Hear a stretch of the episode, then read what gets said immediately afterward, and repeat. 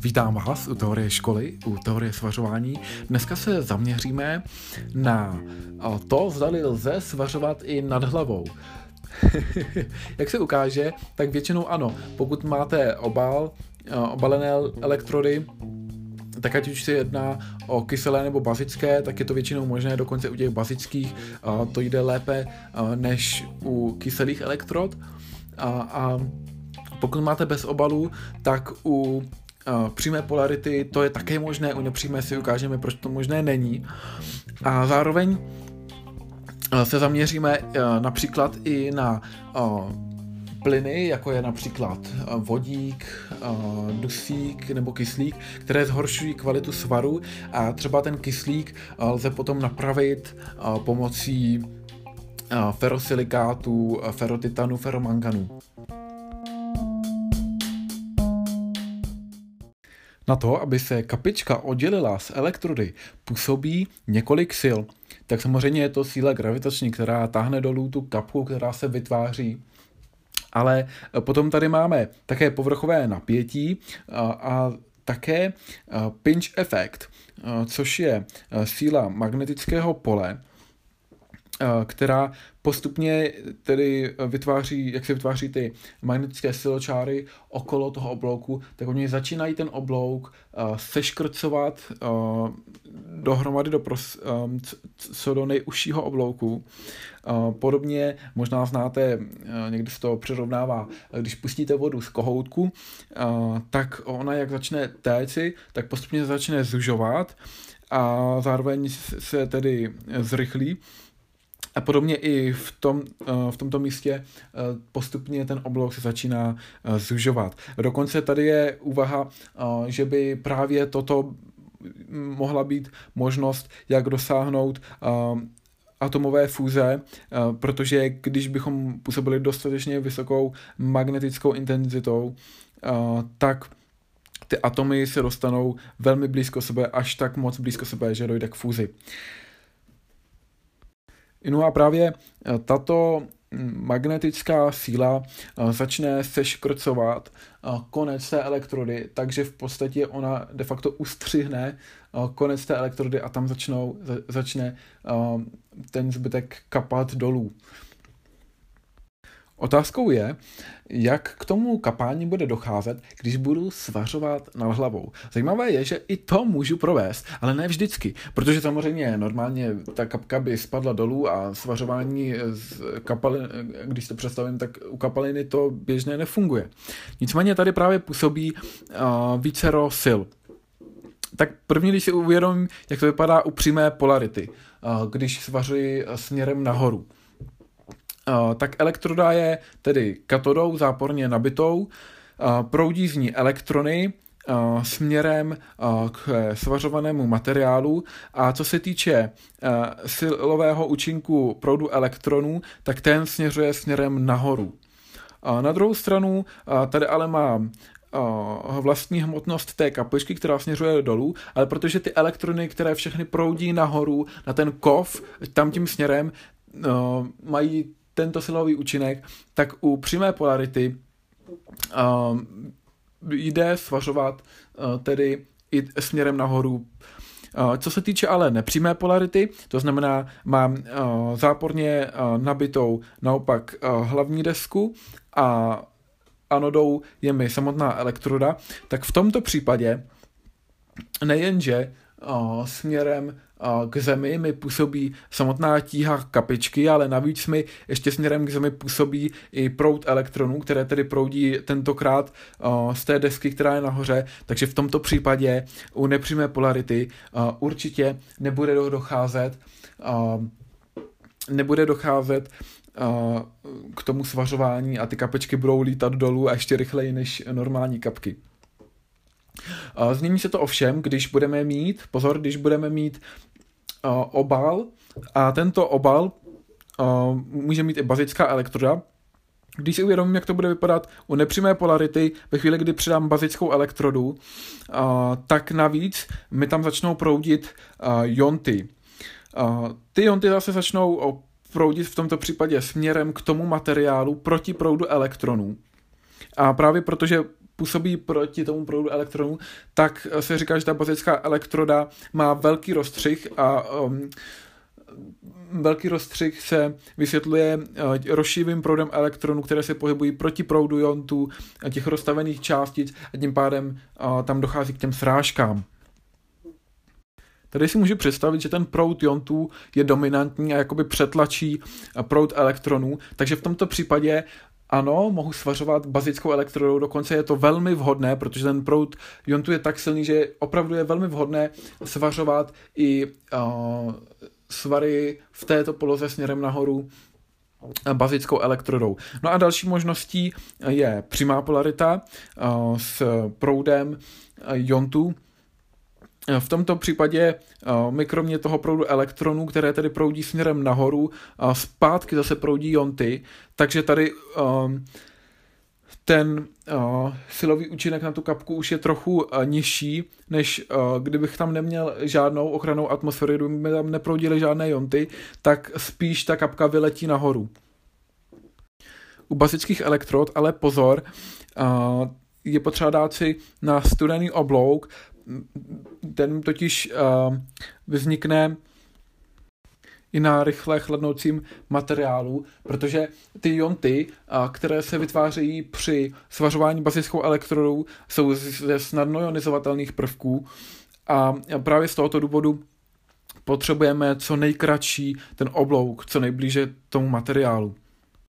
Další možností svařování v neobvyklých polohách působících proti gravitaci je třeba celulozová elektroda, která je vhodná zejména pro svařování potrubí v, trav, v krajině, má vyšší rychlost svařování, ale jinak kvalita toho svaru je sporná, Struska se nachází i uvnitř svaru zvnější, je tady potřeba pouze kartáčovat zase, tam se nevytvoří tlustší vrstvička, nicméně pokud se nenacházíme ve volné krajině, takže zrovna nespěcháme před nějakými přírodními podmínkami a nebo nepotřebujeme dělat velké svary, protože zase ta celulozová elektroda dokáže vytvořit i velké svary, můžeme tam používat i elektrody o průměru 4 mm, i v takovýchto nepříjemných polohách, tak pokud nám nejde buď o velké svary nebo o rychlé vytvoření těch svarů, tak doporučuji spíše bazické elektrody. Existují tři typy přenosu samotného kovu z elektrody na materiál. Jedná se o přenos zkratový, kapkový a sprchový. Zkratový přenos vzniká právě u bazických elektrod a s tím, že samotný obal elektrody ovlivňuje viskozitu neboli právě tekutost a, a také ten obal ovlivňuje i povrchové napětí, to znamená, jak ty kapičky budou velké.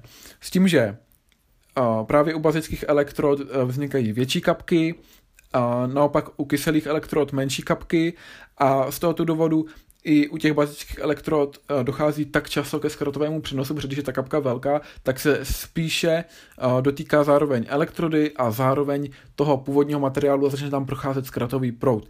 Naopak u kyselých elektrod, protože tam jsou menší kapky, tak ke zkratu dochází ojediněle a spíše tam vzniká právě kapkový přenos. Co se týče samotného zkratového přenosu, tak právě ta kapka z elektrody se začne najednou dotýkat i té tavné lázně a vytvoří se zkrat. Nicméně, jak začne narůstat proud, tak dojde k přerušení vytvářejícího se krčku a začne se vytvářet opět klasický oblouk a začne se tavit, začne se díky pinch efektu nebo právě té magnetické síle opět vytvářet další kapička a ve chvíli, kdy se dotkne, tak se opakuje ten cyklus. Dále se můžeme setkat s kapkovým přenosem oblouku, jak jsem již zmínil, setkáme se s ním zejména u kyselých elektrod, u elektrod, které mají jako ochranný plyn CO2, který vzniká většinou právě když právě když využívám ruční elektrody, nebo když používám aktivního plynu, ty menší kapky vznikají přibližně s frekvencí 20 až 50 kapek za sekundu, což zase souvisí s frekvencí toho zdroje, podle toho, jak se mi bude sekat napětí, když zase bude mít frekvenci 20 Hz, 50 Hz, tak mi tam začne vznikat 20, v případě 50 kapek za sekundu. V tomto případě nedochází ke zkratům, protože ta kapečka vyletí z té elektrody, letí nějakou dobu a teprve poté dopadne na materiál a Napětí a proud, který je potřebný k vytvoření kapkového přenosu, je označovaný jako takzvaná kritická hodnota proudu, protože třeba u zkratového přenosu tam máme nižší napětí, nižší proudy, obecně u bazických elektrod, takže tam se jedná o takzvanou podkritickou hodnotu proudu. A naopak, když se podíváme na sprchový přenos oblouku, tak tam už se setkáme s vyššími napětími, s vyššími proudy, hovoříme o takzvané nadkritické proudové hustotě. A co se týče samotného sprchového přenosu, tak ty kapky jsou velmi jemně rozptýleny, tvoří jakousi sprchu. A e, běžně se e, tento přenos vyskytuje u atmosféry argonu, po případě s dvěmi procenty e, kyslíku. Výhodou sprchového přenosu je vysoký výkon odtavení a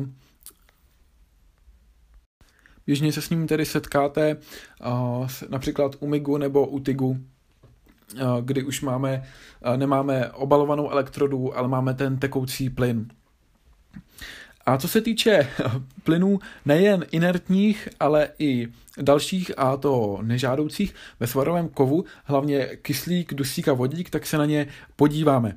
První kyslík, ten zapříčinuje vznik oxidů přibližně od žádná celá 0,35%, to znamená 35 tisícin procenta je kyslík přítomen ve feritu v podobě tuhého roztoku. Takže do tady té, do tady té hodnoty, do těch žádná celá 0,35%, to je v pořádku, ten kyslík tam může být, ale přesáhne-li toto množství, tak už začne vytvářet oxidy. A jeden z těch oxidů, oxid železnatý, rozpoznáte už hned.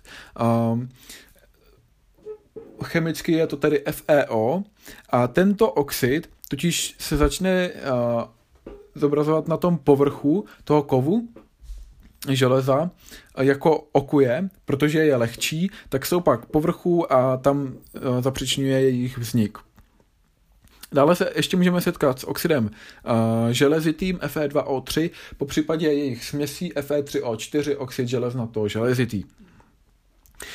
Abychom se vyhnuli působení kyslíku, který zhoršuje téměř všechny mechanické vlastnosti, nejenom pevnost vtahu nebo kluzu, ale i tažnost, kontrakci a dokonce vrubovou houževnatost, tak abychom se vyhnuli tady těm vlivům, tak využíváme dezoxidačních složek, dezoxidačních činidel. A když se ten kyslík váže na nějaké dezoxidační prvky a ty prvky, na rozdíl od samotného kyslíku, již nejsou rozpustné v železe, a tak se vyloučí ven v podobě strusky, kterou potom sklepneme. Řadí se sem do těch dezoxidačních složek například ferrosilicium, ferromangan, ferrotitan. Ferrosilicium má složi, chemický vzorec FeSi. Když proběhne reakce oxidu železnatého s křemíkem, tak výsledkem bude oxid křemičitý a samotné železo.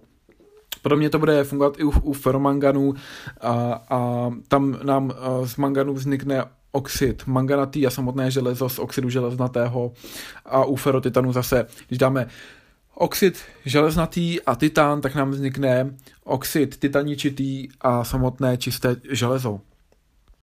Zajímavé je, že to nekončí tím uh, oxidem, teda tím, ano, oxidem křemičitým, například v případě ferrosilicia, které se používá jako dezoxidační složka nejčastěji, ale uh, tady uh, ten oxid křemečitý se dále váže s kyslíkem z oxidu železité, uh, železitého, železnatého a železito-železnatého a vytváří jednoduché podvojné uh, křemečitany nebo silikáty, neboli silikáty, to je ta stejná látka.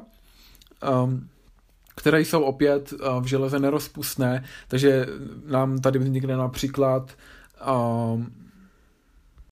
křemičitan železnatý nebo křemičitan železitý, křemičitan železnatý FeSiO3, křemičitan železitý, tam to ještě musím prohodit, takže budu mít Fe 2 SiO3 a to SiO3 ještě třikrát. Dalším plynem, na který je dobré dát si pozor, je dusík. Zase i dusík se v železe vyskytuje přirozeně, přirozeně se tam rozpouští a to do jedné tisíciny procenta. S kyslíkem vytváří oxid dusnatý, ale ten se při tisíci stupních Celsia rozkládá na samotný dusík a kyslík. No a dusík zase při 500 až 800 stupních Celsia dále reaguje a, a vzniká nežádoucí nitridy železa Fe4N, kteří tvoří uh, se železem tuhý rostok alfa uh, do teploty 0 až 912 stupňů Celsia. Zatímco kyslík vytváří již zmíněné oxidy, jako, na, jako právě třeba ty okuje, oxid železnatý. Na rozdíl od kyslíku dusík má jistá pozitiva. Například zvyšuje pevnost vtahu, pe, mes pevnosti kluzu, mes kluzu, ale zase snižuje tažnost, kontrakci. Takže z tohoto důvodu se chceme vyhnout dusíku, protože ten materiál potom bude křehký, bude snadno praskat. A dále se můžeme setkat eh, s vodíkem. Eh, vodík to je opravdu prvek, který, kterému se chceme velmi vyhnout. Eh, běžně se do toho svaru může dostat z mokrého vzduchu, mokrého prostředí, z nečištěného materiálu. No a on se při vysokých teplotách rozpouští a při běžný, když uvažujeme běžný tlak jednu atmosféru, tak se rozpouští do teploty 1539 stupňů Celsia, 5390, 1539 stupňů Celsia. Takže do teploty 1539 stupňů Celsia se rozpustí asi 1 až 8, 1 až 8 cm krychlových vodíků na 100 gramů železa. Samozřejmě, čím budeme při tom tavení působit větším tlakem, tím tam toho vodíku natlačíme do toho železa více a bude tam i vyšší rozpustnost. Ale při běžném svařování tedy 1 až 8 cm krychlových um, je taková uh, rozpustnost vodíku v železe. No a proč si dáváme na vodík pozor? Protože při chladnutí on difunduje do těch dutin mezi uh, těmi tou mřížkou železa. V případě vyšších teplot se bude jednat o austenitickou FCC mřížku a v případě nižších teplot o BCC mřížku alfa feritu. Ale zkrátka dobře, on se tedy, protože ten atom vodíku je malinkatý, tak se vmáčkne mezi atomy železa, ale ve chvíli, kdy se začne ochlaz, ochlazovat kov, tak dojde ke zvýšení tlaku. Jakmile se dostáváme z té austenitické teploty na uh, běžnou uh, strukturu alfa feritu, a mění se nám tam mřížka z FCC mřížky na BCC mřížku, tak najednou je tam méně intersticiálních poloh, kam by mohl zapadnout ten vodík. Zkrátka dobře, najednou je tam méně místa pro toho vodíku, pro ten vodík, takže ten vodík tam začne najednou být hodně natlačený a začne tam teda vznikat tlak. No a v místě tady těch trojosých napjatostí může vyvolat potom až ty studené trhliny. Takže za tepla my si ničeho nevšimneme, ale za studena najednou začne o, kov praskat a tady ty trhliny, potom když se na ně podíváme, tak oni nejsou tak členité, tak jakoby um, rozvětvené jako uh, trhliny, které vznikají uh, za tepla. Pojďme se podívat, jak je to se vznikem vodíku u jednotlivých metod svařování. Co se týče svařování MMA uh, ruční elektrodou, tak pokud budu, budu používat sušené elektrody a bude sušit při 400 až 500 stupní Celsia, tak běžně se dostanu na 2 až 7 ml na 100 gramů železa. To je poměrně dobrá hodnota. Pokud budu používat bazické elektrody a nesušené, tak tam už ta hodnota bude větší, 6 až 12 ml na 100 gramů, což je pořád v pořádku oproti třeba celulozovým elektrodám, které se taky používají na problematická místa, právě třeba polohu svislou směrem od zhora dolů, tak tam uh, klidně se může dostat i na hodnotu 20 ml na 100 gramů, což je dost výše, více než těch maximálních přibližně 12 ml na 100 gramů u bazických nesušených elektrod. A co se týče uh, sušených elektrod, které nejsou sušeny při 400 až 500 stupních Celsia, ale pouze 100 až 150 stupních Celsia, tak tam bude zase už toho vodíku více ale pořád se pohybují v rozmezí 12 až 20 ml na 100 gramů. Takže tady je vidět, že i ta teplota poměrně závisí na tom, na té kvalitě svaru. Co se týče rutilových elektrod, tak tam se setkám docela s vysokým podílem vodíku 25 až 35 ml na 100 gramů. Tedy jak je vidět u kyselých elektrod velmi závisí na sušení, protože pokud pouze budu sušit ty elektrody při těch 100-150 stupních Celsia, pořád tady mohu, mohu dosáhnout 12 až 20 ml na 100 gramů železa, a trochu už to můžu snížit právě těmi 405 stupňů Celsia. Tam se někdy nevyužívá pojem sušení, ale dokonce pečení, že tady peču ty elektrody a dosáhnu tam už poměrně velmi dobré koncentrace vodíku 2 až 7 ml na 100 gramů. A jak je vidět, tak třeba bazické elektrody, i když nejsou sušené, tak přesto dosahují nízkých hodnot vodíku. A naopak je po, opravdu potřeba dát si pozor na rutilky potom u, i u tlustších svarů, které tedy rutilové elektrody nezvládnou, ale navíc tedy toho vodíku se tam vyskytuje poměrně hodně, 25 až 35 ml na 100 gramů. Co se týče svařování MIG-MAG, to znamená pod argonem nebo oxidem uhličitým, tak zase je potřeba dát pozor na čištěný drát. Pokud ten drát není čištěný, tak se pohybuju podobně jako u bazických nesušených elektrod na 6 až 12 ml vodíku na 100 gramů železa ale u čištěného drátu už se to zlepšuje a tam dokonce dosahují podobný hodnot jako u pečených elektrod, a pečených při 405 stupních Celsia, tam potom a tady je to těch 2 až 7 ml na 100 gramů. Doufám, že vás tato epizoda zaujala, něčím obohatila. Možná, že se jednalo o ty tři typy uh, přenosů uh, kovů v oblouku, ať už se jedná o zkratový přenos, typický pro bazické elektrody, uh, nebo kapkový přenos a, a po případě sprchový přenos, typický pro argonovou atmosféru. Dále vás možná zaujaly jednotlivé typy plynů, které se mohou vyskytovat v kovu a způsobovat nepříjemnosti, jako například dusík, který tedy vytváří křehnutí, vodík, který způsobuje vnitřní pnutí a nebezpečí trhlin. A dále kyslík, který zhoršuje de facto všechny mechanické vlastnosti, nejen tedy mez kluzu a mez pevnosti, ale třeba i tažnost. Já vám přeji pěkný zbytek dne.